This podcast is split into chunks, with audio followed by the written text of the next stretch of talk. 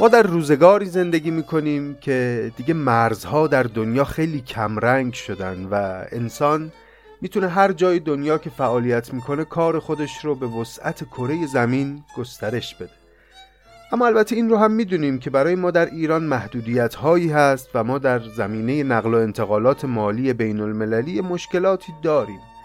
اسپانسر این قسمت ایرانی کارت. ایرانی کارت یکی از مهمترین خدماتی که به مشتریانش میده اینه که کمک میکنه تا با وجود این محدودیت ها باز شما بتونید کارتون رو در همه جهان توسعه بدین و به راحتی درآمدهای ارزی خودتون رو در ایران به صورت ریال دریافت کنید. اگر فریلنسر هستید، در بازارهای بین المللی فعالیت میکنید، اگر درآمدی از طریق یوتیوب یا سایت‌های مشابه دارید، اگر نیاز به مسترکارت و ویزا کارت دارید یا نیاز دارید حساب پیپل داشته باشید، اگر دوست دارید اشتراک سایت‌های فیلم و موسیقی خارجی رو داشته باشید، یا حتی یک کالایی رو بهش نیاز دارید که اینجا پیدا نمیشه، میخواید از سایت آمازون خریداریش بکنید، ایرانی کارت همه این کارها رو برای شما انجام میده بدون اینکه شما به دردسر بیفتید و بخواید اضطراب این نقل و انتقالات مالی رو تحمل کنید. البته خدمات ایرانی کارت بیش از اینها است که من گفتم. کلاً هر کاری که جنبه مالی و اعتباری در خارج از مرزهای ایران داشته باشه رو پوشش میده ایرانی کارت. برای اینکه با انواع خدماتشون آشنا بشید، همین الان واژه ایرانی کارت رو در گوگل جستجو بکنید و ببینید که کارهای سخت این چنینی چقدر براتون آسون میشه. اینم بگم که در زمستون امسال ایرانی کارت تصمیم گرفته حامی برخی از پادکست های فارسی باشه که از این بابت هم دستشون درد نکنه.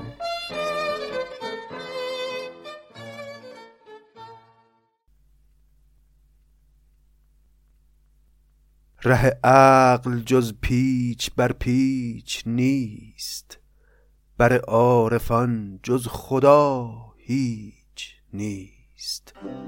توان گفتن این با حقایق شناس، ولی خرده گیرند اهل قیاس.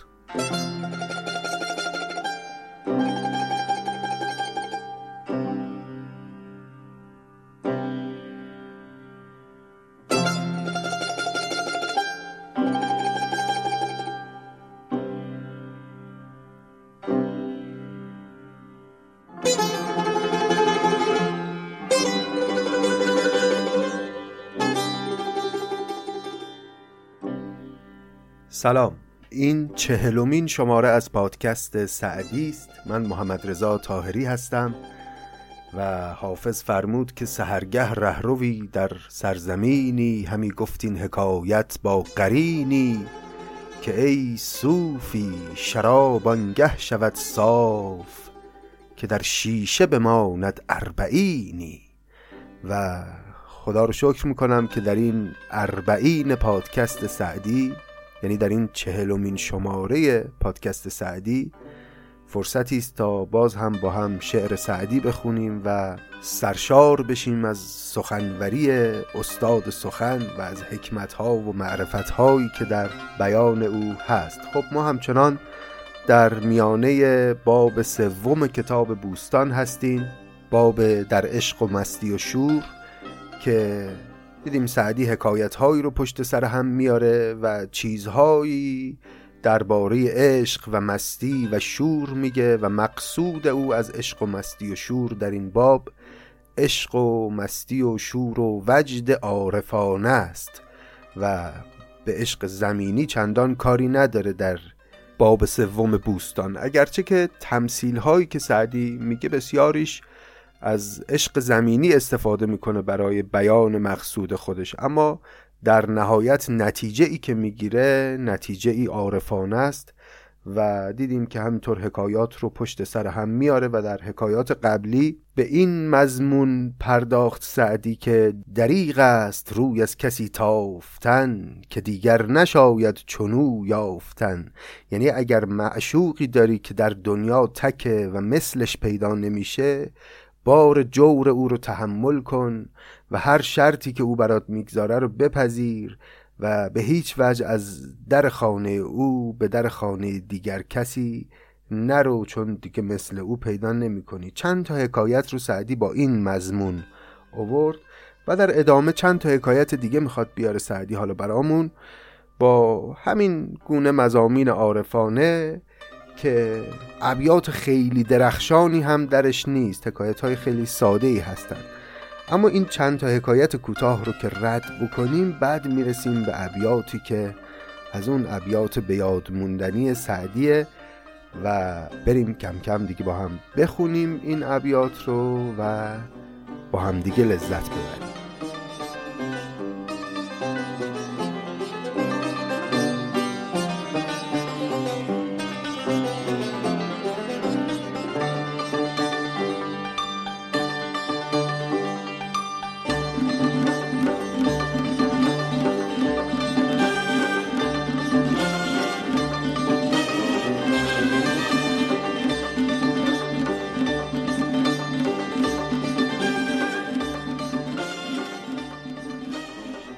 طبیبی پریچهره در مرو بود، که در باغ دل قامتش سرو بود.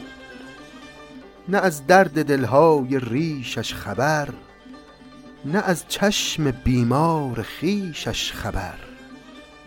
حکایت کند دردمندی غریب، که خوش بود چندی سرم با طبیب. نمیخواستم تندرستی خیش، که دیگر نیاید طبیبم به پیش. بسا عقل زورآور چیره دست، که سودای عشقش کند زیر دست.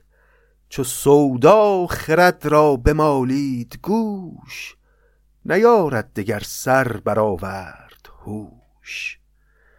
خب این نخستین حکایت کوتاه سعدی بود در این شماره که قصهش دیدین خیلی ساده بود. یه طبیب خوشگلی، یه طبیب زیبارویی در شهر مرو بود که نه از درد دلهای ریشش خبر، نه از چشم بیمار خیشش خبر. این چشم بیمار هم دو تا معنی داره، یه معنی این که خبر از چشم خمار خودش نداشت و دیگر این که خبر از چشم و حال و روز بیماران خودش نداشت که این بیمارها همه عاشق این طبیب بودند. و یه دردمندی، یه آدم بیماری اینجوری گفت: حکایت کند دردمندی غریب، که خوش بود چندی سرم با طبیب. نمیخواستم تندرستی خیش، که دیگر نیاید طبیبم به پیش. میگه اون موقعی که من مریض بودم تندرستی رو نمیخواستم، برای اینکه میدونستم اگه حالم خوب شه این طبیب زیبارو دیگه به بالین من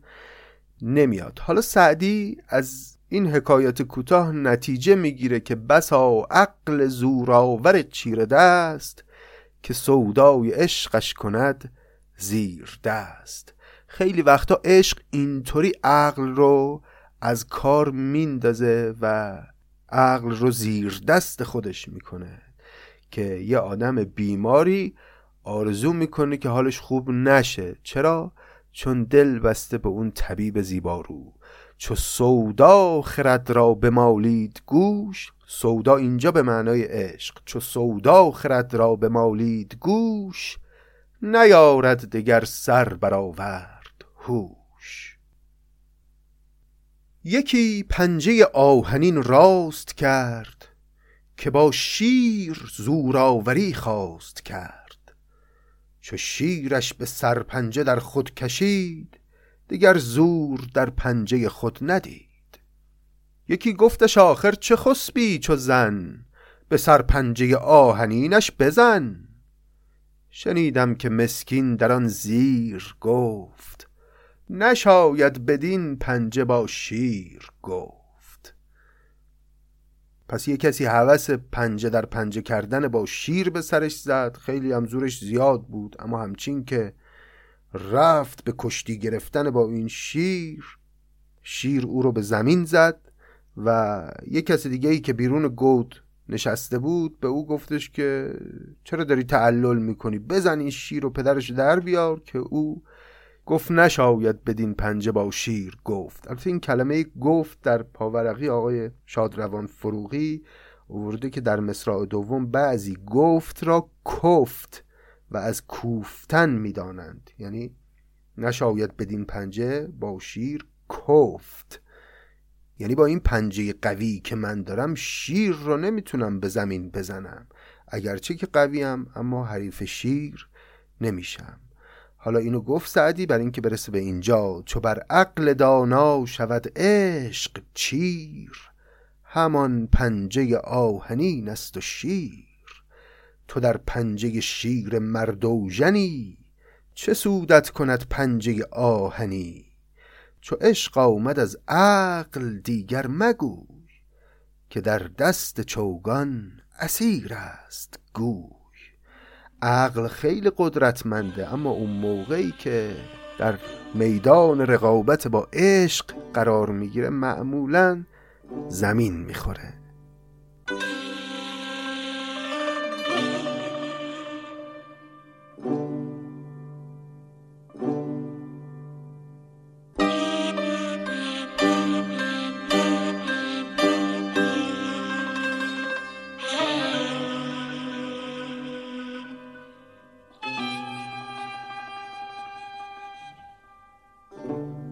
میان دو عمزاده وصلت فتاد، دو خورشید سیمای مهتر نژاد. یکی را به غایت خوش افتاده بود، دگر نافر و سرکش افتاده بود. پس در این حکایت قصه اینه که دو تا عموزاده با هم ازدواج کردن، هر دو هم زیبارو بودن، اما یکیشون از اون یکی خوشش نمی اومد. یکیشون اون یکی رو دوست داشت، اما اون دیگری مهری به طرف مقابل نداشت و رابطه یه طرفه بود. یکی خلق و لطف پریوار داشت، یکی روی در روی دیوار داشت. یعنی یکی به اون یکی محبت میکرد، اون یکی به حالت قهر و نخواستن روی در روی دیوار داشت. یکی خیشتن را بیاراستی، دگر مرگ خیش از خدا خواستی. پسر را نشاندند پیران ده، که مهرت بر او نیست مهرش بده. پس بزرگان ده پسر رو صدا کردند. پسر همون کسیه که طرفو دوست نداره. صداش کردن گفتن نمیخواش، دوستش نداری، مهرت بر او نیست، مهرش بده، مهریشو بده و طلاقش بده. بخندید و گفتا به 100 گوسفند، تقابل نباشد رهایی ز بند. پسر راضی بود، خندید، گفت آره خوبه، ارزششو داره، ضرر نیست. کلمه تقابل یعنی زیان، ضرر. ارزششو داره که من 100 تا گوسفند که مهریه این دختر هست رو بدم و از بندش رها بشم، دوستش ندارم. بخندید و گفتا به 100 گوسفند، تقابل نباشد رهایی ز بند. به ناخن پری چهره میکند پوست، که هرگز بدین کی شکیبم ز دوست. اما از اون طرف اون دختر که مهری به این پسر داشت، به ناخن پوست صورت خودش رو میکند و میگفت که هرگز بدین کی شکیبم ز دوست. یعنی این 100 تا گوسفند رو بگیرم چه ارزشی داره برای من که بخوام از روی دوست بشکیبم و از او دوری بکنم. نه 100 گوسفندم که 300,000 نباید به نادیدن روی یار. 100 تا گوسفند که هیچی، 300,000 تا هم بدن من برام نمی صرفه که بخوام روی یار خودم رو نبینم. اینم یه تمثیلی بود دیگه. سعدی گفت برای این که برس به این بیت، تو را هرچه مشغول دارد ز دوست، اگر راست خواهی دلارامت اوست. یعنی این پسره که حاضر بود به خاطر 100 تا گوسفند طرف رو ترک کنه، در واقع دلارامشون 100 گوسفند بود. اما این دختره که با 300,000 گوسفند هم حاضر نبود محبوب رو ترک کنه، معلومه که واقعا دلارامش همون محبوبه. و اگر چیزی بتواند آنگونه تو را به خود جذب کند که محبوب را کنار بگذاری، در واقع محبوب تو اون چیزه. تو را هرچه مشغول دارد ز دوست، اگر راست خواهی دلارام توست. یکی پیش شوریده حالی نبشت، که دوزخ تمنا کنی یا بهشت. بگفتا مپرس از من این ماجرا، پسندیدم آن چو پسندد مرا. به مجنون کسی گفت که نیک پی، چه بودت که دیگر نیایی به هی. مگر در سرت شور لیلی نماند؟ خیالت دگر گشت و میلی نماند. چو بشنید بیچاره بگریست زار، که ای خواجه دستم ز دامن بدار. مرا خود دلی درد من دست ریش، تو نیزم نمک بر جراحت مریش. نه دوری دلیل صبوری بود، که بسیار دوری ضروری بود. به گفته وفادار فرخنده خوی، پیامی که داری به لیلی بگوی. به گفتا مبر نام من پیش دوست، که حیف است نام من آنجا که اوست. بله، این حکایت هم خیلی ساده بود واقعا، قصهش هیچ نکته‌ای نداشت و فقط نکتهش این بود که کسی به مجنون گفت آیا پیامی داری که ببرم به لیلی بگم از طرف تو؟ به گفته وفادار فرخنده خوی، پیامی که داری به لیلی بگو. و مجنون گفت حیف از جایگاه دوست که بخواد در اونجا نام من کمترین برده بشه. به گفتا مبر نام من پیش دوست، که حیف است نام من آنجا که اوست. این اون چند تا حکایت کوتاهی بود که عرض کردم، پشت سر هم سعدی آورد و حالا بریم دو تا حکایت دیگه بخونیم که یک کوچولو مفصل ترن.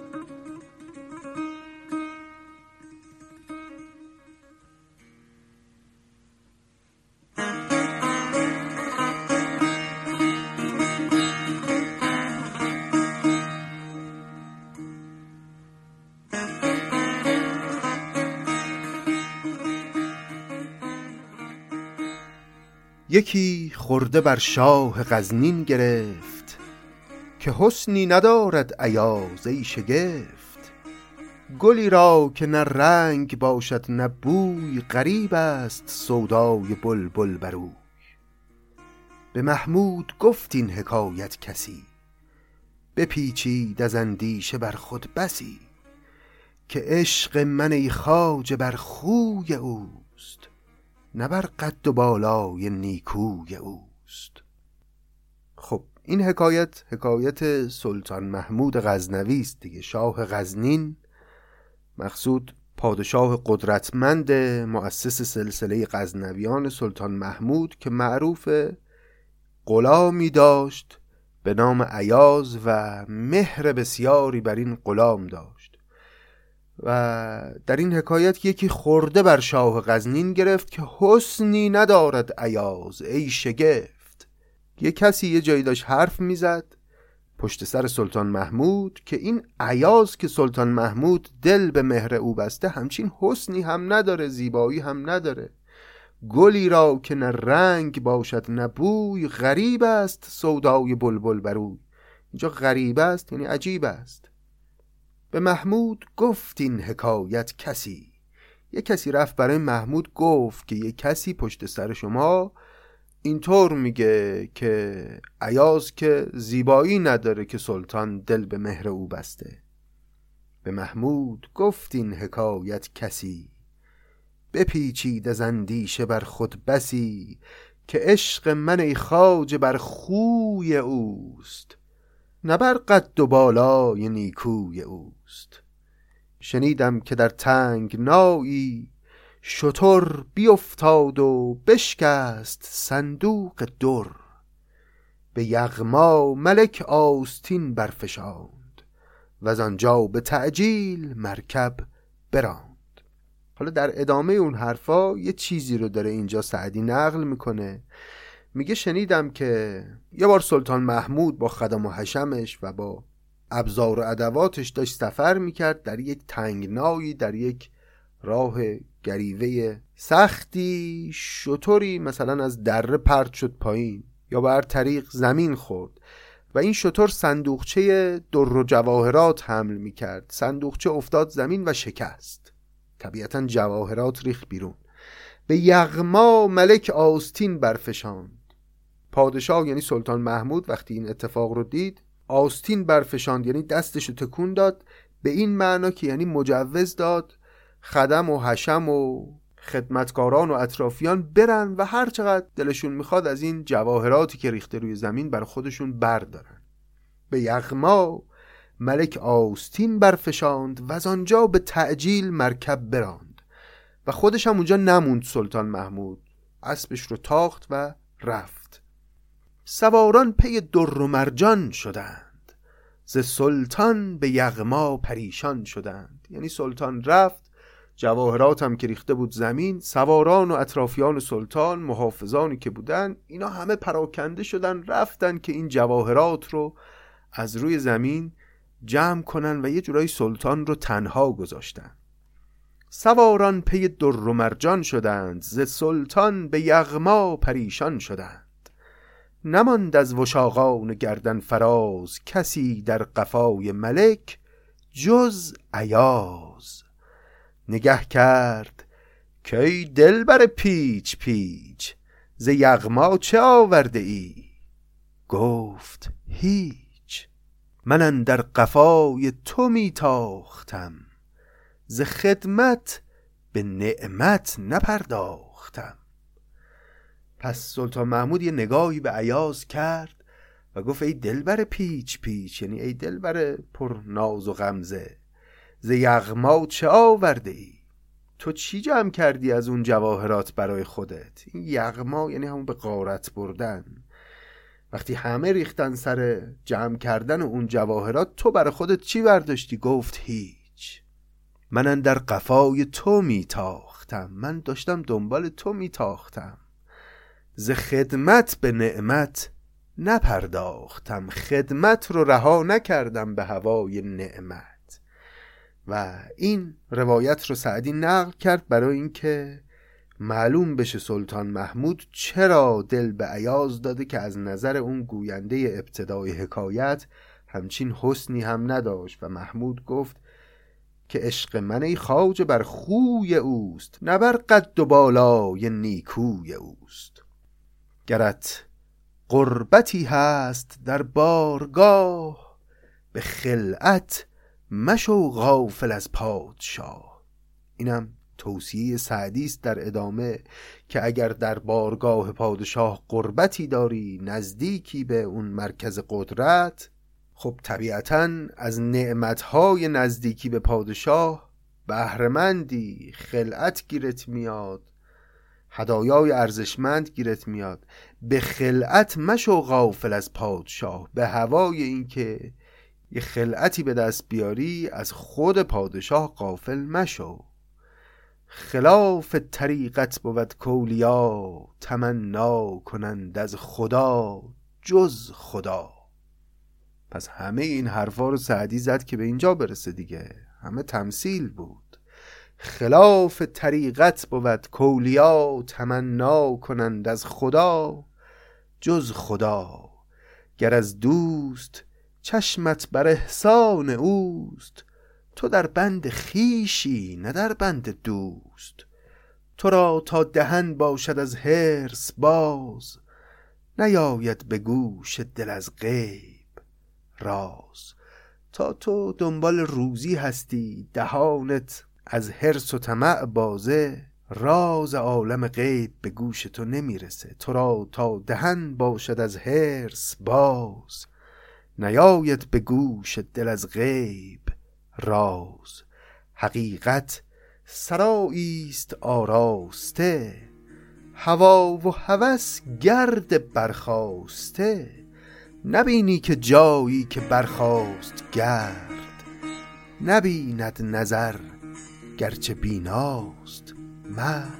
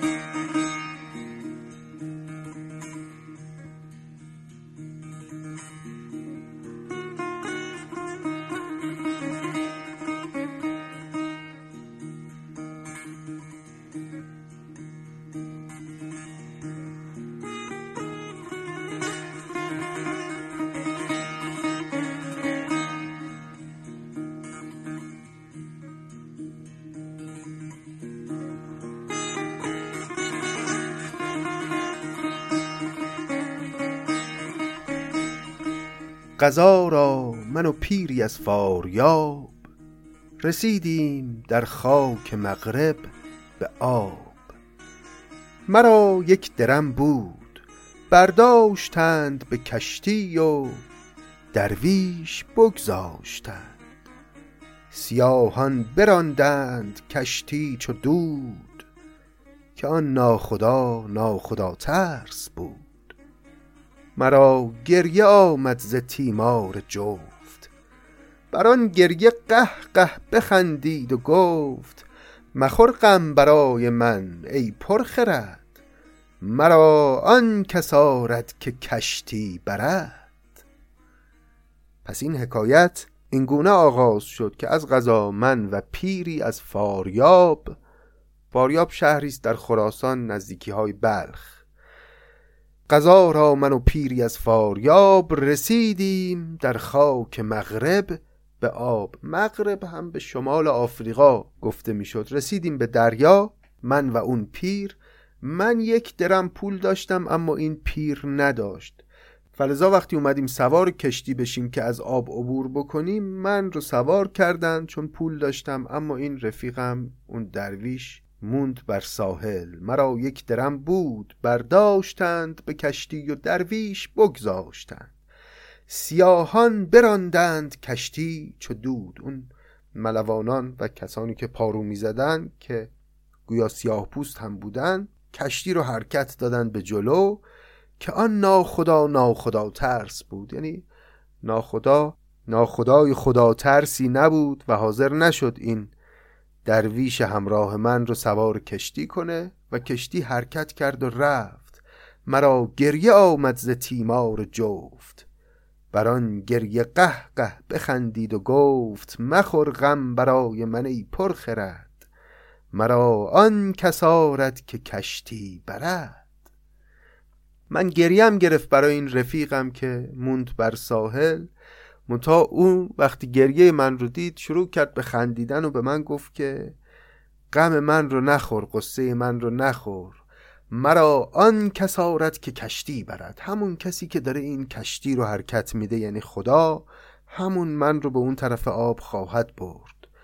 بگسترد سجاده بر روی آب، خیال است پنداشتم یا به خواب. سجادش رو پهن کرد روی آب و همینطوری معجزه‌وار از روی آب با سجاده خودش رد شد و من نمیدونستم آیا خیالاتی شدم یا دارم اینا رو در خواب میبینم. این یکی از معجزاتی است که خیلی برای عرفا نقل شده و شاید دیگه با کلاسترین کرامت و معجزه‌ای که میتونسته یه عارف داشته باشه همینه که بدون کشتی بتونه از روی آب رد بشه. خیلی از این صوفیان و عارفان از این ادعاها میکردن که من مثلا در فلان موقعیت تونستم این کار رو انجام بدم. سعدی هم اینجا میگه من دیدم که این پیری که همراه من بود وقتی نتونست سوار کشتی بشه، سجاده خودش رو پهن کرد روی آب و از آب عبور کرد. ز مدهوشیم دیده آن شب نخفت، نگه بامدادان به من کرد و گفت: تو لنگی به چوب آمدی من به پای، تو را کشتی آورد و ما را خدای.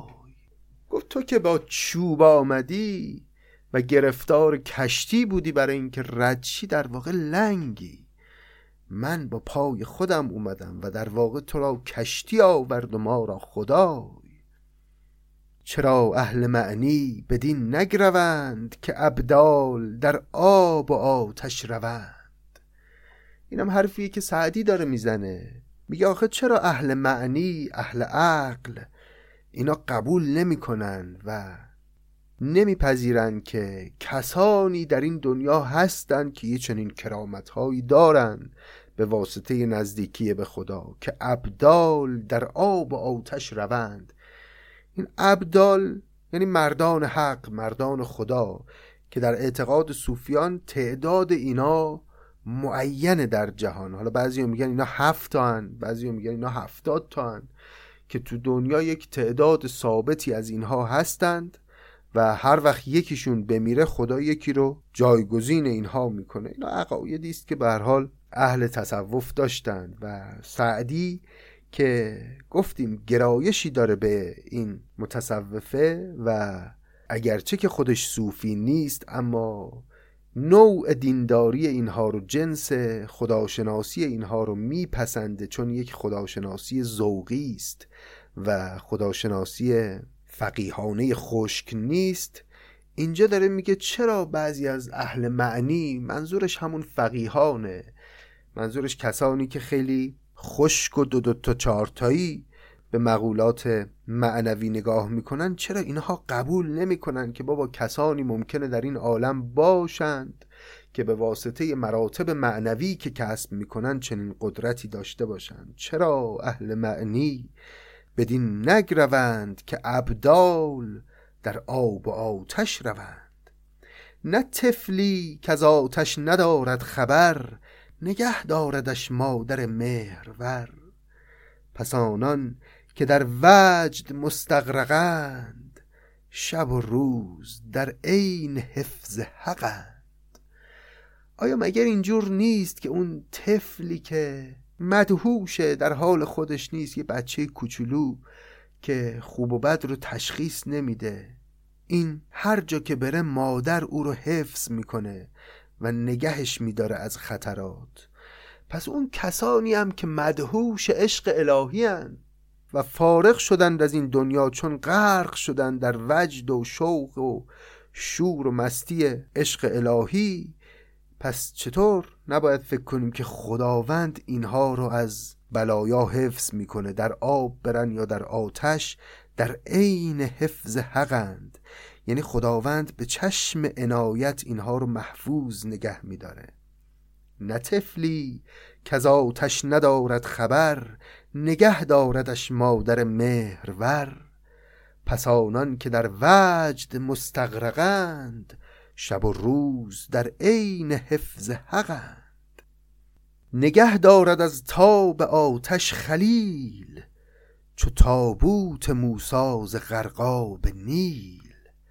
این مثال ها رو هم سعدی میاره که همونطور که خداوند خلیل رو، ابراهیم نبی رو، از حرارت آتش حفظ کرد که قصه هاشو شنیدید دیگه، که ابراهیم رو نمرود در آتش انداخت اما آتش بر ابراهیم گلستان شد، همونطور که تابوت موسی رو، یعنی گهواره موسی رو در واقع وقتی نوزاد بود مادرش در آب انداخت و این گهواره غرق نشد در غرقاب نیل و به قصر فرعون رفت و اونجا موسی حفظ شد.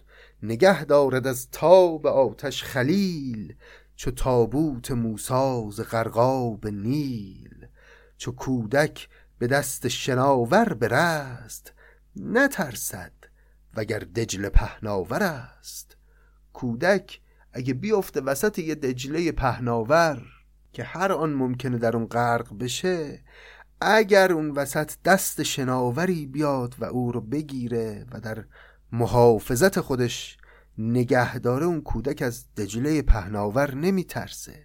همینطور هم مردان خدا ابدال، اینها در هر خطری که قرار بگیرن، در هر تنگنا و مشکلاتی که قرار بگیرن، در عین حفظ حقند و چشم خداوند دوخته است به اونها و لحظه ای از اونها غافل نیست و اونها رو محفوظ نگه می‌داره.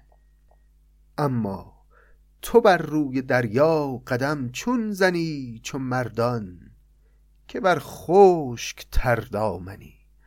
اما فکر نکنی کار هر کسی است این کرامات. تویی که بر خشک تر دامنی، یعنی آلوده دامنی، تن به هر ناپاکی میدی، تو چطور میتونی ادعا کنی که منم میخوام بر روی دریا قدم بزنم؟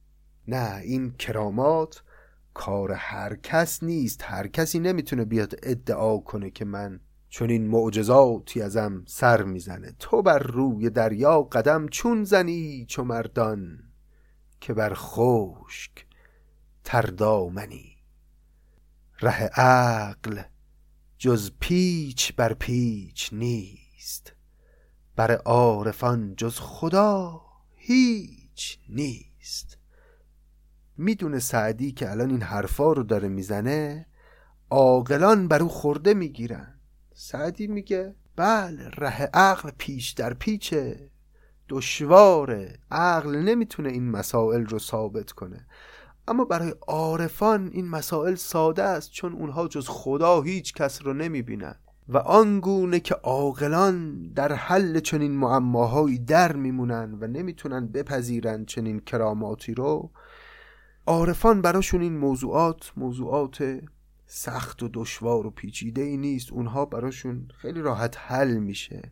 اونها چون همه جهان رو، همه هستی رو عین خداوند میدونن، پس پذیرفتن چنین مسائل عجیب و غریبی براشون ساده است. ره عقل جز پیچ بر پیچ نیست، بر عارفان جز خدا هیچ نیست. توان گفتن این با حقایق شناس، ولی خورده گیرند اهل قیاس. این حرفا رو با یه عارف حقایق شناسی که خودش حس کرده این مراتب معنوی رو میشه گفت، ولی خورده گیرند اهل قیاس. ولی اهل قیاس، اهل استدلال، اهالی عقل، اینها طبیعتاً بر چنین حرفهای خورده میگیرند. توان گفت این با حقایق شناس، ولی خورده گیرند اهل قیاس. که پس آسمان و زمین چیستند، بنی آدم و دامدد کیستند. پسندیده پرسیدی ای هوشمند، بگویم گر آید جوابت پسند.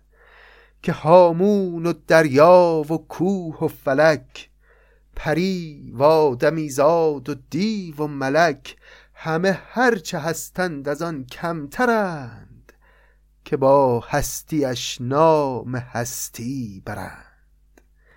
به به، چه زیباست این ابیات. این اهل قیاس، این عقلا خورده میگیرند که پس آسمان و زمین چیستند، بنی آدم و دامدد کیستند. که اگر شما همه عالم رو خدا میبینید، پس این اجزای دیگری که در این عالم هستن اینا کیان؟ و سعدی پاسخ میده که پسندیده پرسیدی ای هوشمند، بگویم گر آید جوابت پسند. که هامون و دریا و کوه و فلک، پری و آدمی زاد و دیو و ملک. چه ایجازی داره کلام سعدی. کل عالم دنیا و آخرت و ماده و معنا رو در یک بیت جا داد. که هامون و دریا و کوه و فلک، پری و آدمی زاد و دیو و ملک، همه هر چه هستند از آن کمترند، که با هستیش نام هستی برند. به قول حافظ، بیا و هستی حافظ ز پیش او بردار. که با وجود تو کس نشنود ز من که منم، همه هرچه هستند از آن کمترند، که با هستیش نام هستی برند.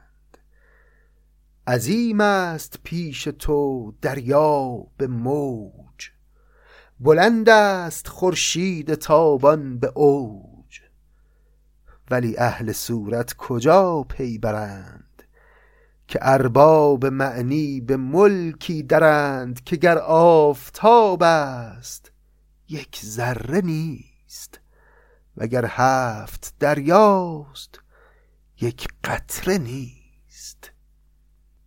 بله، به چشم اهل صورت، اهل صورت یعنی کسانی که ظاهر بینند، فقط صورت مسائل رو میبینند، دریا خیلی عظیمه با اون امواج بلندش، و آفتاب خیلی با شکوه در اون اوج فلک. عظیم است پیش تو دریا به موج، بلند است خورشید تابان به اوج.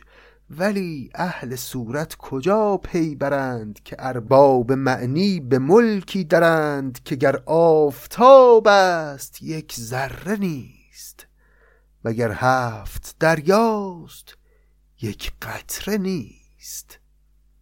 چو سلطان عزت علم برکشد، جهان سر به جیب عدم درکشد. به به، سلطان عزت یعنی خداوند. چو سلطان عزت علم برکشد، وقتی خداوند علمش رو بلند میکنه یعنی تجلی میکنه، خودی نشون میده، همه جهان سر به گریبان عدم فرو میبره. جیب به معنای گریبان، عدم به معنای نیستی. چو سلطان عزت علم برکشد، جهان سر به جیب عدم درکشد.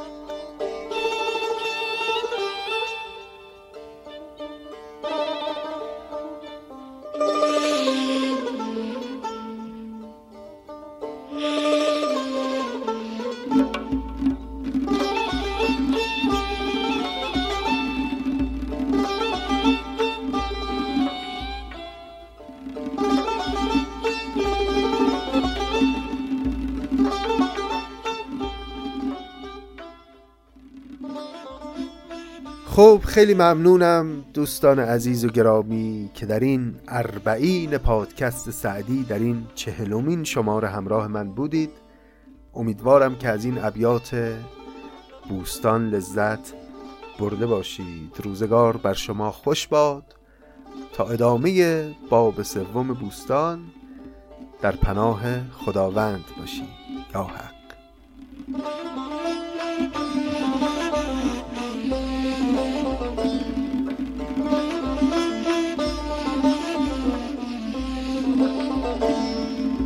سلسله موی دوست، سلسله موی دوست، حلقه دام بلاست.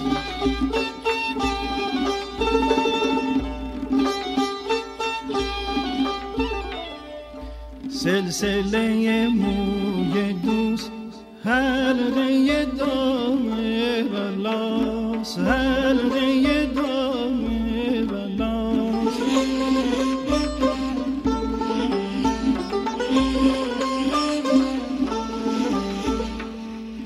سلسله موی دوست، حلقه دام بلاست، حلقه دام بلاست.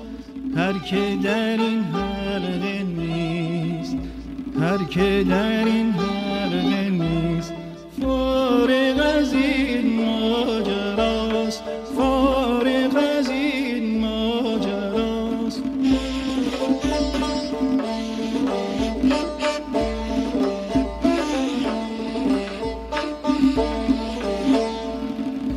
دل شده پای بند، گردن جان در کمند.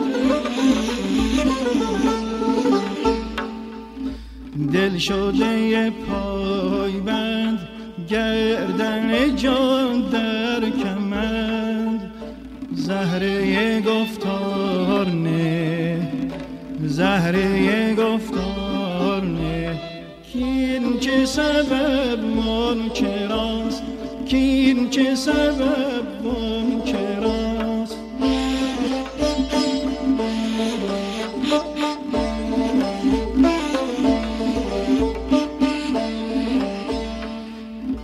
گر بزندم به تیر، گر بزندم به تیر، در نظرش بیدرید. دیدن او یک نظر، دیدن او یک نظر. صد چون منش خون بهاست، صد چون منش خون بهاست.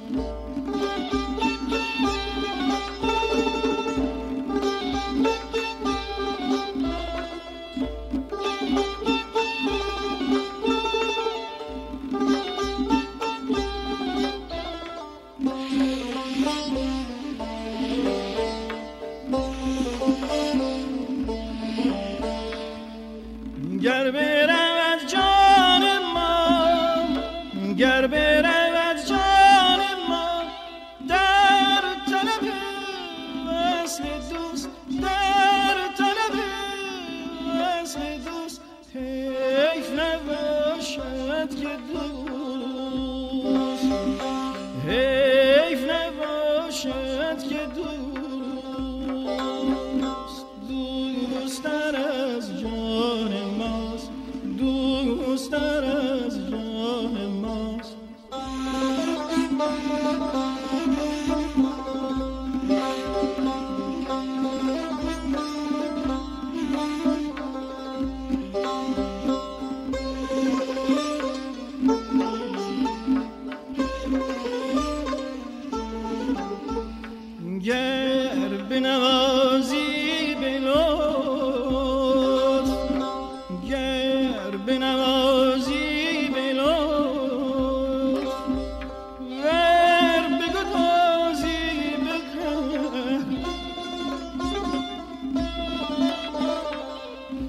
حکم تو بر من رواند،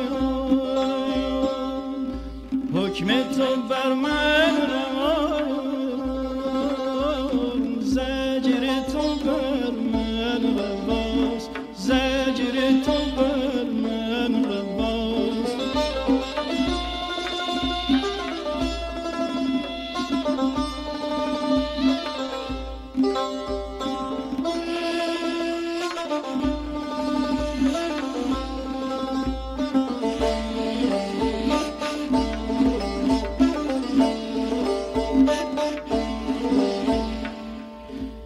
سلسله موی دوست، سلسله موی دوست، حلقه دام بلاست.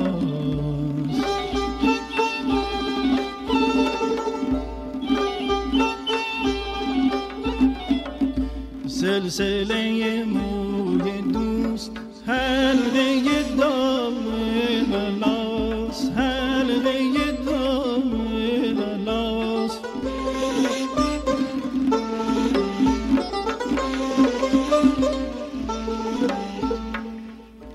سلسله موی دوست، حلقه دام بلاست، حلقه دام بلاست. هر که در این حلقه نیست، هر که در این حلقه نیست، فارغ از این ماجراست، فارغ از این ماجراست، فارغ از این